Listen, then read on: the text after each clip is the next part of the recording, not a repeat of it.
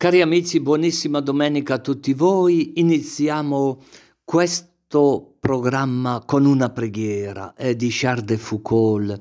Seguirà proprio per la pace, proprio per la pace nei nostri cuori, nelle nostre famiglie, per tutte le donne. Dico tutte le donne perché il primo intervento sarà di Anna Chiara Valle, direttrice di Madre, proprio per l'8 di marzo seguirà una puntualizzazione molto opportuna di Valeria Boldini e di Elide Siviero, dove davvero ci fa vedere un panorama sul tema della donna anche nella Bibbia molto ma molto interessante. Terminerà questo programma Mauro Orsatti, questo presbitero teologo e che ci farà vedere la figura di Gesù proprio nella Bibbia in riferimento alle donne. Buonissima partecipazione a tutti voi. La pace verrà. Se tu credi che un sorriso è più forte di un'arma, se tu credi alla forza di una mano tesa, se tu credi che ciò che riunisce gli uomini è più importante di ciò che li divide, se tu credi che essere diversi è una ricchezza e non un pericolo, se tu sai scegliere tra la speranza o il timore, se tu pensi che sei tu che devi fare il primo passo piuttosto che l'altro, allora la pace verrà. Se lo sguardo di un bambino disarma ancora il tuo cuore, se tu sai gioire della gioia del tuo vicino, se l'ingiustizia che colpisce gli altri ti rivolta come quella che subisci tu, se per te lo straniero che incontri è un fratello, se tu sai donare gratuitamente un po' del tuo tempo per amore, se tu sai accettare che un altro ti renda un servizio, se tu dividi il tuo pane e sai aggiungere ad esso un pezzo del tuo cuore, allora la pace verrà. Se tu credi che il perdono ha più valore della vendetta, se tu sai cantare la gioia degli altri e dividere la loro allegria, se tu sai accogliere il misero che ti fa perdere tempo, e guardarlo con dolcezza, se tu sai accogliere e accettare un fare diverso dal tuo, se tu credi che la pace è possibile, allora la pace verrà. Charles de Foucault. Grazie per uh, questa domanda. E in questo momento la, il mio pensiero va soprattutto alle donne, eh, alle madri, alle donne anziane, a quelle più giovani, alle bambine dell'Ucraina. Eh, si stanno vivendo eh, veramente momenti drammatici e eh, appunto il mio pensiero è a queste donne che stanno cercando in tutti i modi di preservare la vita, preservare eh, le loro storie, le loro famiglie e quanta sofferenza stanno vivendo e quanta sofferenza hanno vissuto anche, eh, pensiamo alle, alle, nostre nonne, le nostre mamme eh, durante i periodi di conflitto e di guerra. E quindi io credo che l'8 marzo possa diventare per tutte noi un momento eh, in cui fare una grande eh, catena spirituale, una grande catena di solidarietà, eh, perché veramente il rispetto per la donna diventi eh, rispetto della vita e rispetto e ricerca della pace. Mi sento di dire questo in questo 8 marzo così particolare. Eh, ricordiamo che il, il 4 marzo il, il Papa ha chiamato tutti ad un momento di digiuno e di preghiera e, e anche noi come, come donne eh, siamo chiamate a continuare questo eh, momento di preghiera e di digiuno perché forse eh, più ancora della, degli uomini abbiamo in, eh, nella mente e nel cuore eh, la sofferenza che può derivare dai conflitti. Eh, il rispetto delle donne passa eh, sia attraverso il, il, rispetto nel rapporto di coppia, attraverso il rispetto nella famiglia, attraverso il rispetto sul posto di lavoro, attraverso le opportunità che eh, si devono aprire per, uh, per, le donne così come, eh, come per gli uomini, ma eh, il rispetto delle donne passa soprattutto attraverso il ripudio della guerra. Eh, questo è un grande insegnamento che ci viene anche dalla nostra Costituzione. L'Italia ripudia la guerra come mezzo di risoluzione delle controversie internazionali e eh, questo articolo è un articolo che io credo sia tutela della vita umana, della dignità di tutti e in particolare è un, uh, un tesoro che viene custodito dalle donne. Eh, grazie a tutti voi che ci ascoltate.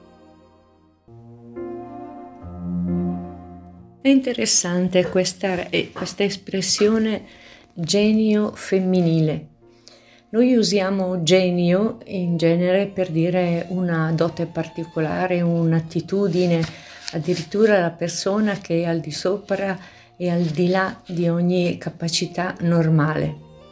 Allora ci si potrebbe chiedere se le donne siano tutte dotate di questo tipo di genialità, se siano fautrici di invenzioni, intuizioni straordinarie. E evidentemente non è così, ci sono sicuramente donne che hanno capacità straordinarie, doti intellettuali straordinarie, ma eh, in questo caso con genio femminile si intende soprattutto tutto quel mondo che le donne hanno maturato nei secoli, sensibilità, attenzione e non di meno intelligenza, capacità di capire anche al di là delle apparenze. Le donne sono state formate da secoli di difficoltà, hanno portato enormi carichi di lavoro, di dedizione, generalmente messe queste attitudini, queste capacità tra le cose ovvie. Era ovvio aspettarsi che le donne fossero di questo stampo. Ora il tempo è cambiato ed esige che si consideri il mondo femminile in un altro modo.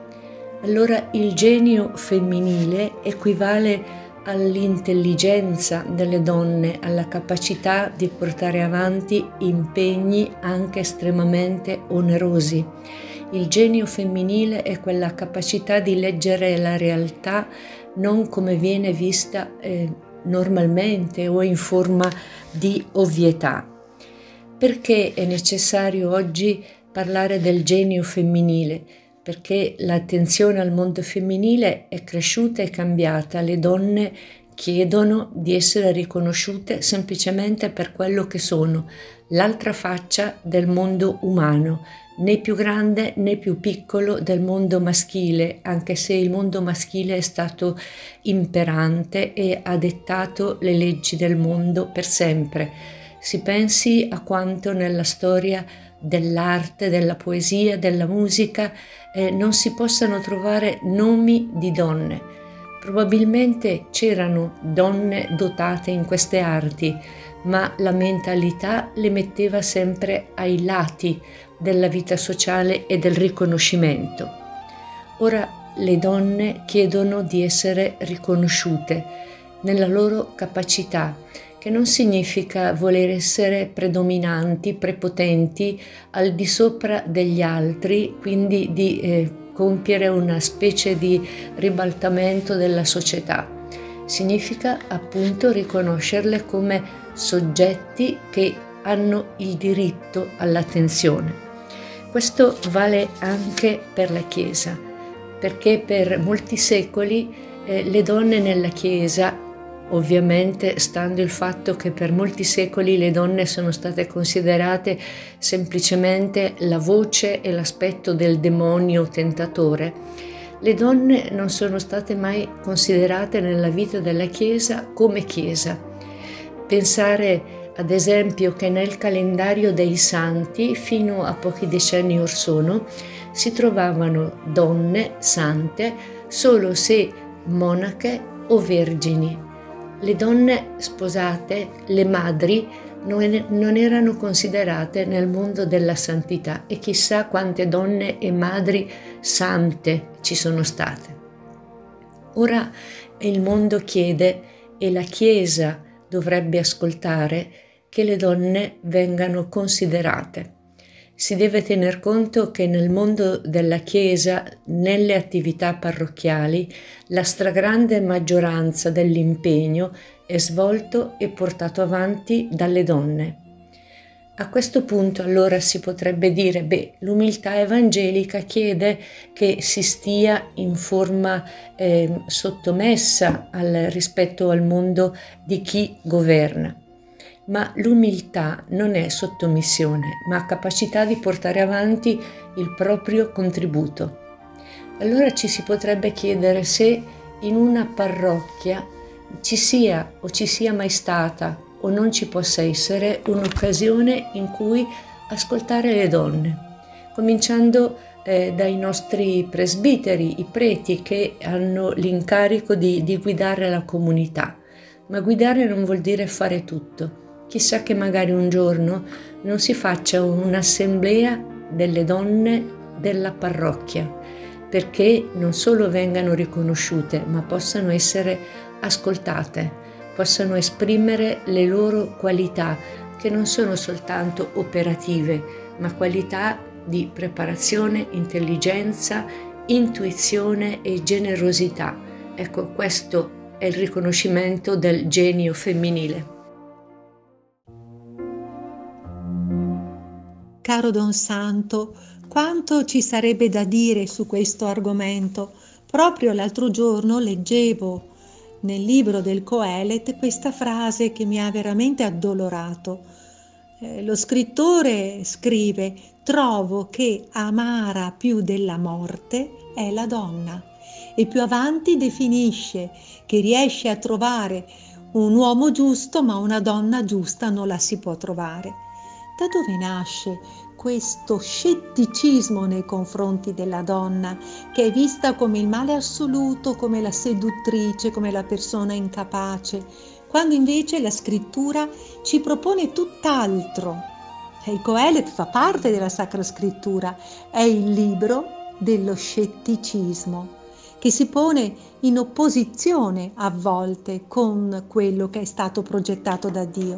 Perché la Genesi, il primo libro scritto, eh, che troviamo il primo libro nella Sacra Scrittura, che è stato scritto 2500 anni fa circa, scrive questo nei primi capitoli, maschio e femmina li creò, a sua immagine lo creò L'essere umano è fatto di maschio e di femmina insieme, sono immagine di Dio.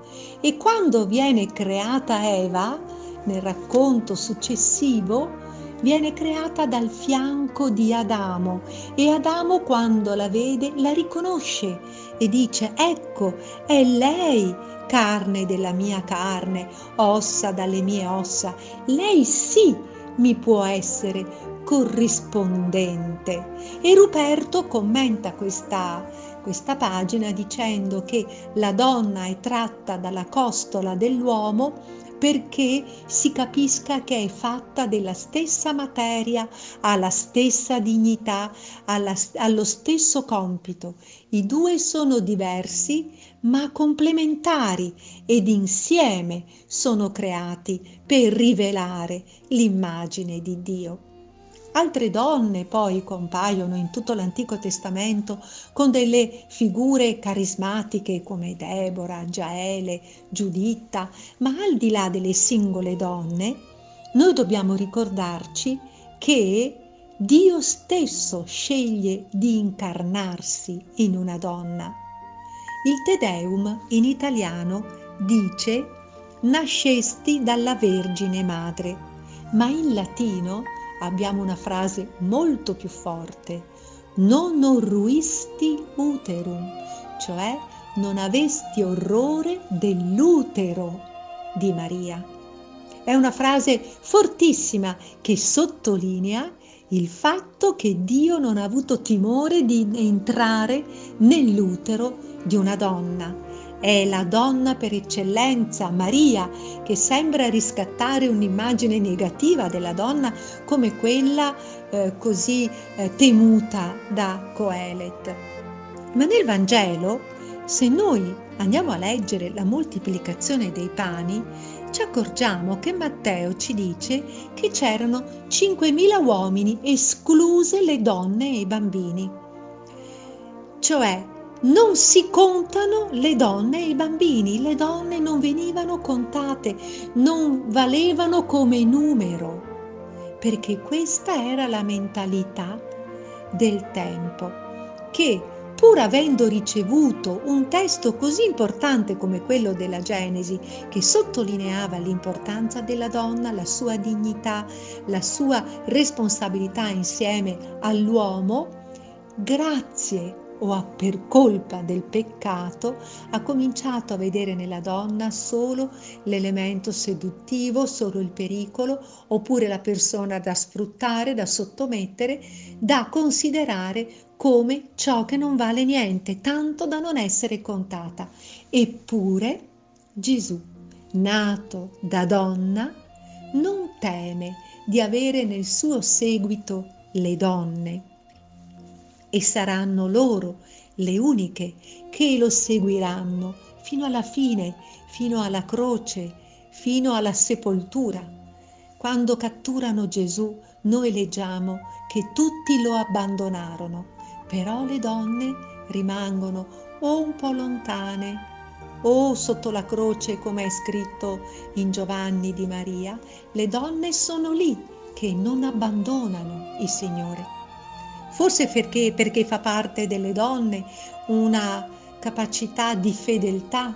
Non lo so qual è il motivo, so soltanto che questo troviamo e a loro poi sarà dato il privilegio di incontrare per prime il risorto e di farsi loro apostole delle, degli apostoli come Maria Maddalena, di dare loro l'annuncio agli apostoli, anche se Luca ci, racconto, ci racconta che questo discorso parve agli apostoli un vaneggiamento perché le donne così passionali, così capaci di entusiasmarsi, forse potrebbero avere, avere vaneggiato.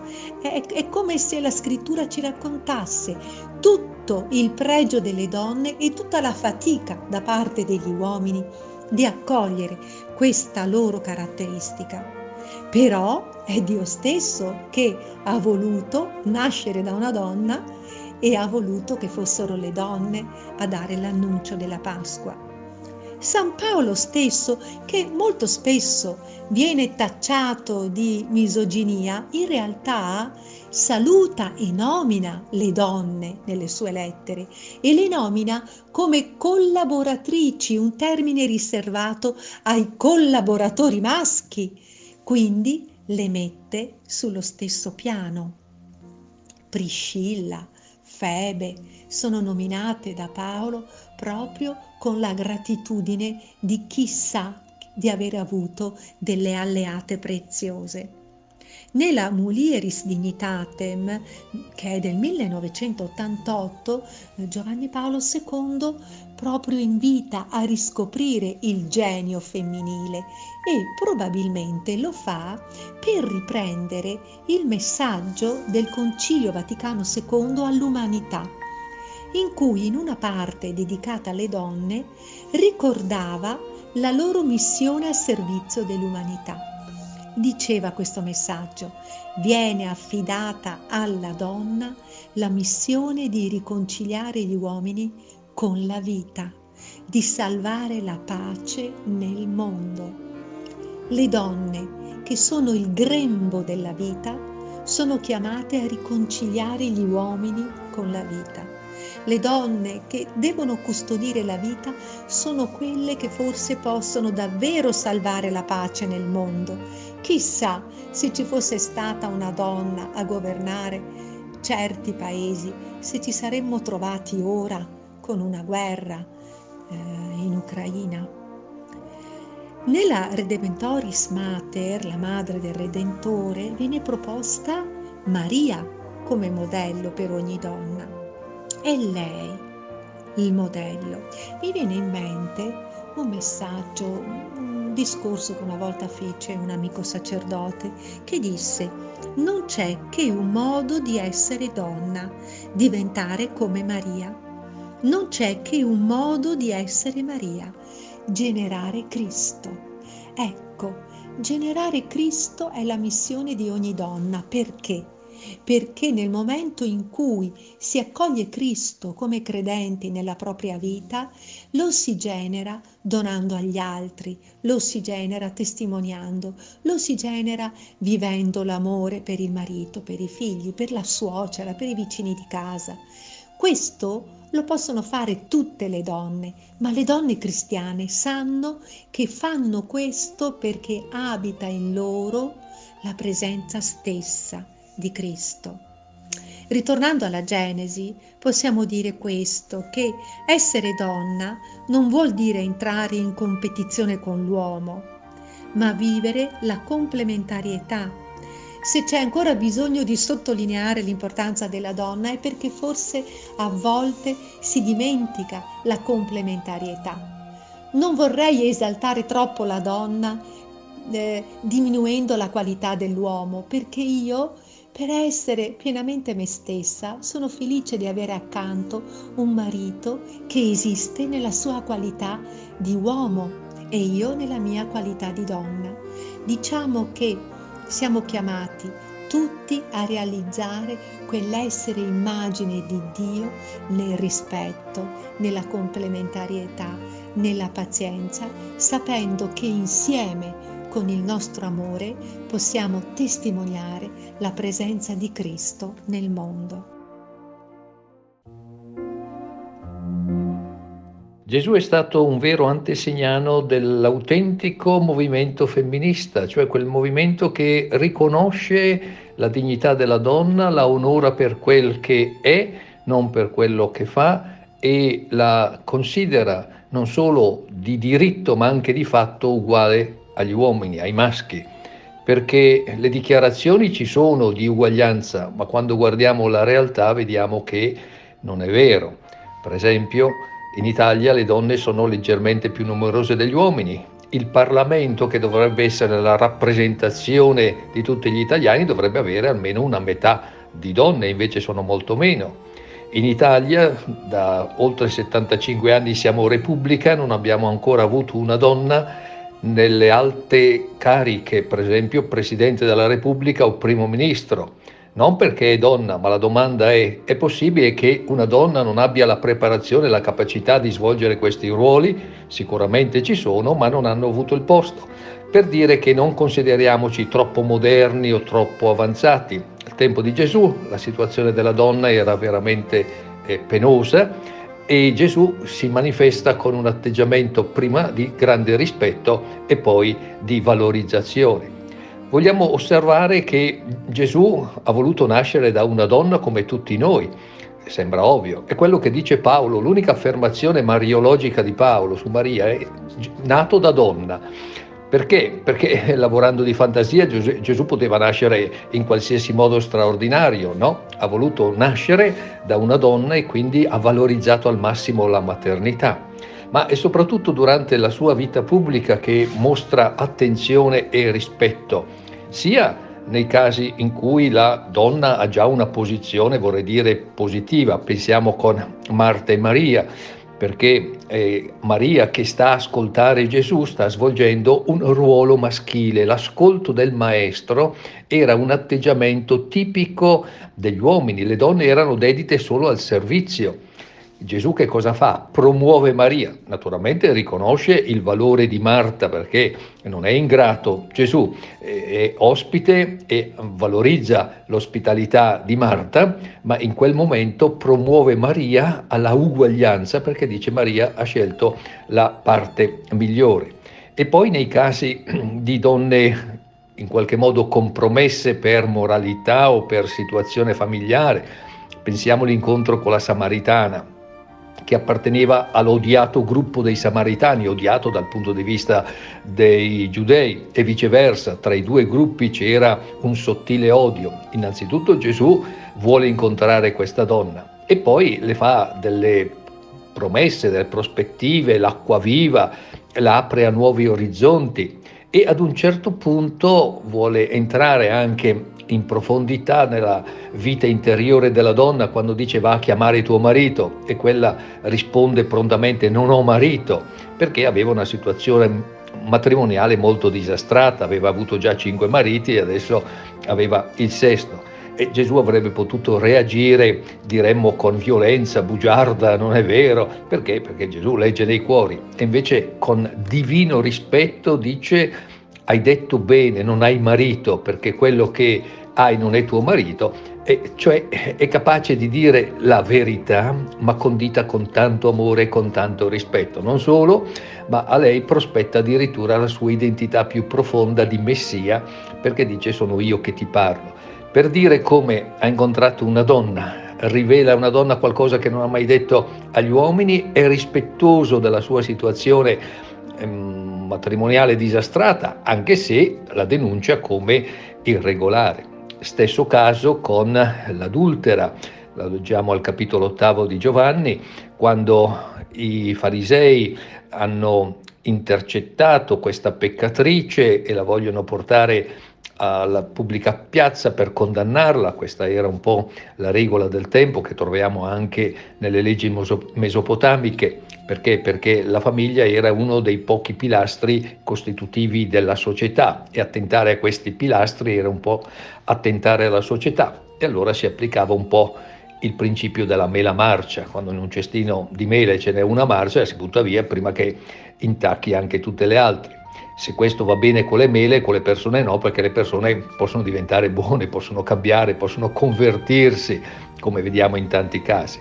E allora Gesù, davanti alla domanda del comportamento della donna, naturalmente non dice che fa bene, perché esprime innanzitutto una parità se è stata colta in adulterio, l'adulterio non si fa da soli, eh, ci, ci, doveva essere anche il maschietto, ma il maschietto non è stato preso e già questa è una prima ingiustizia.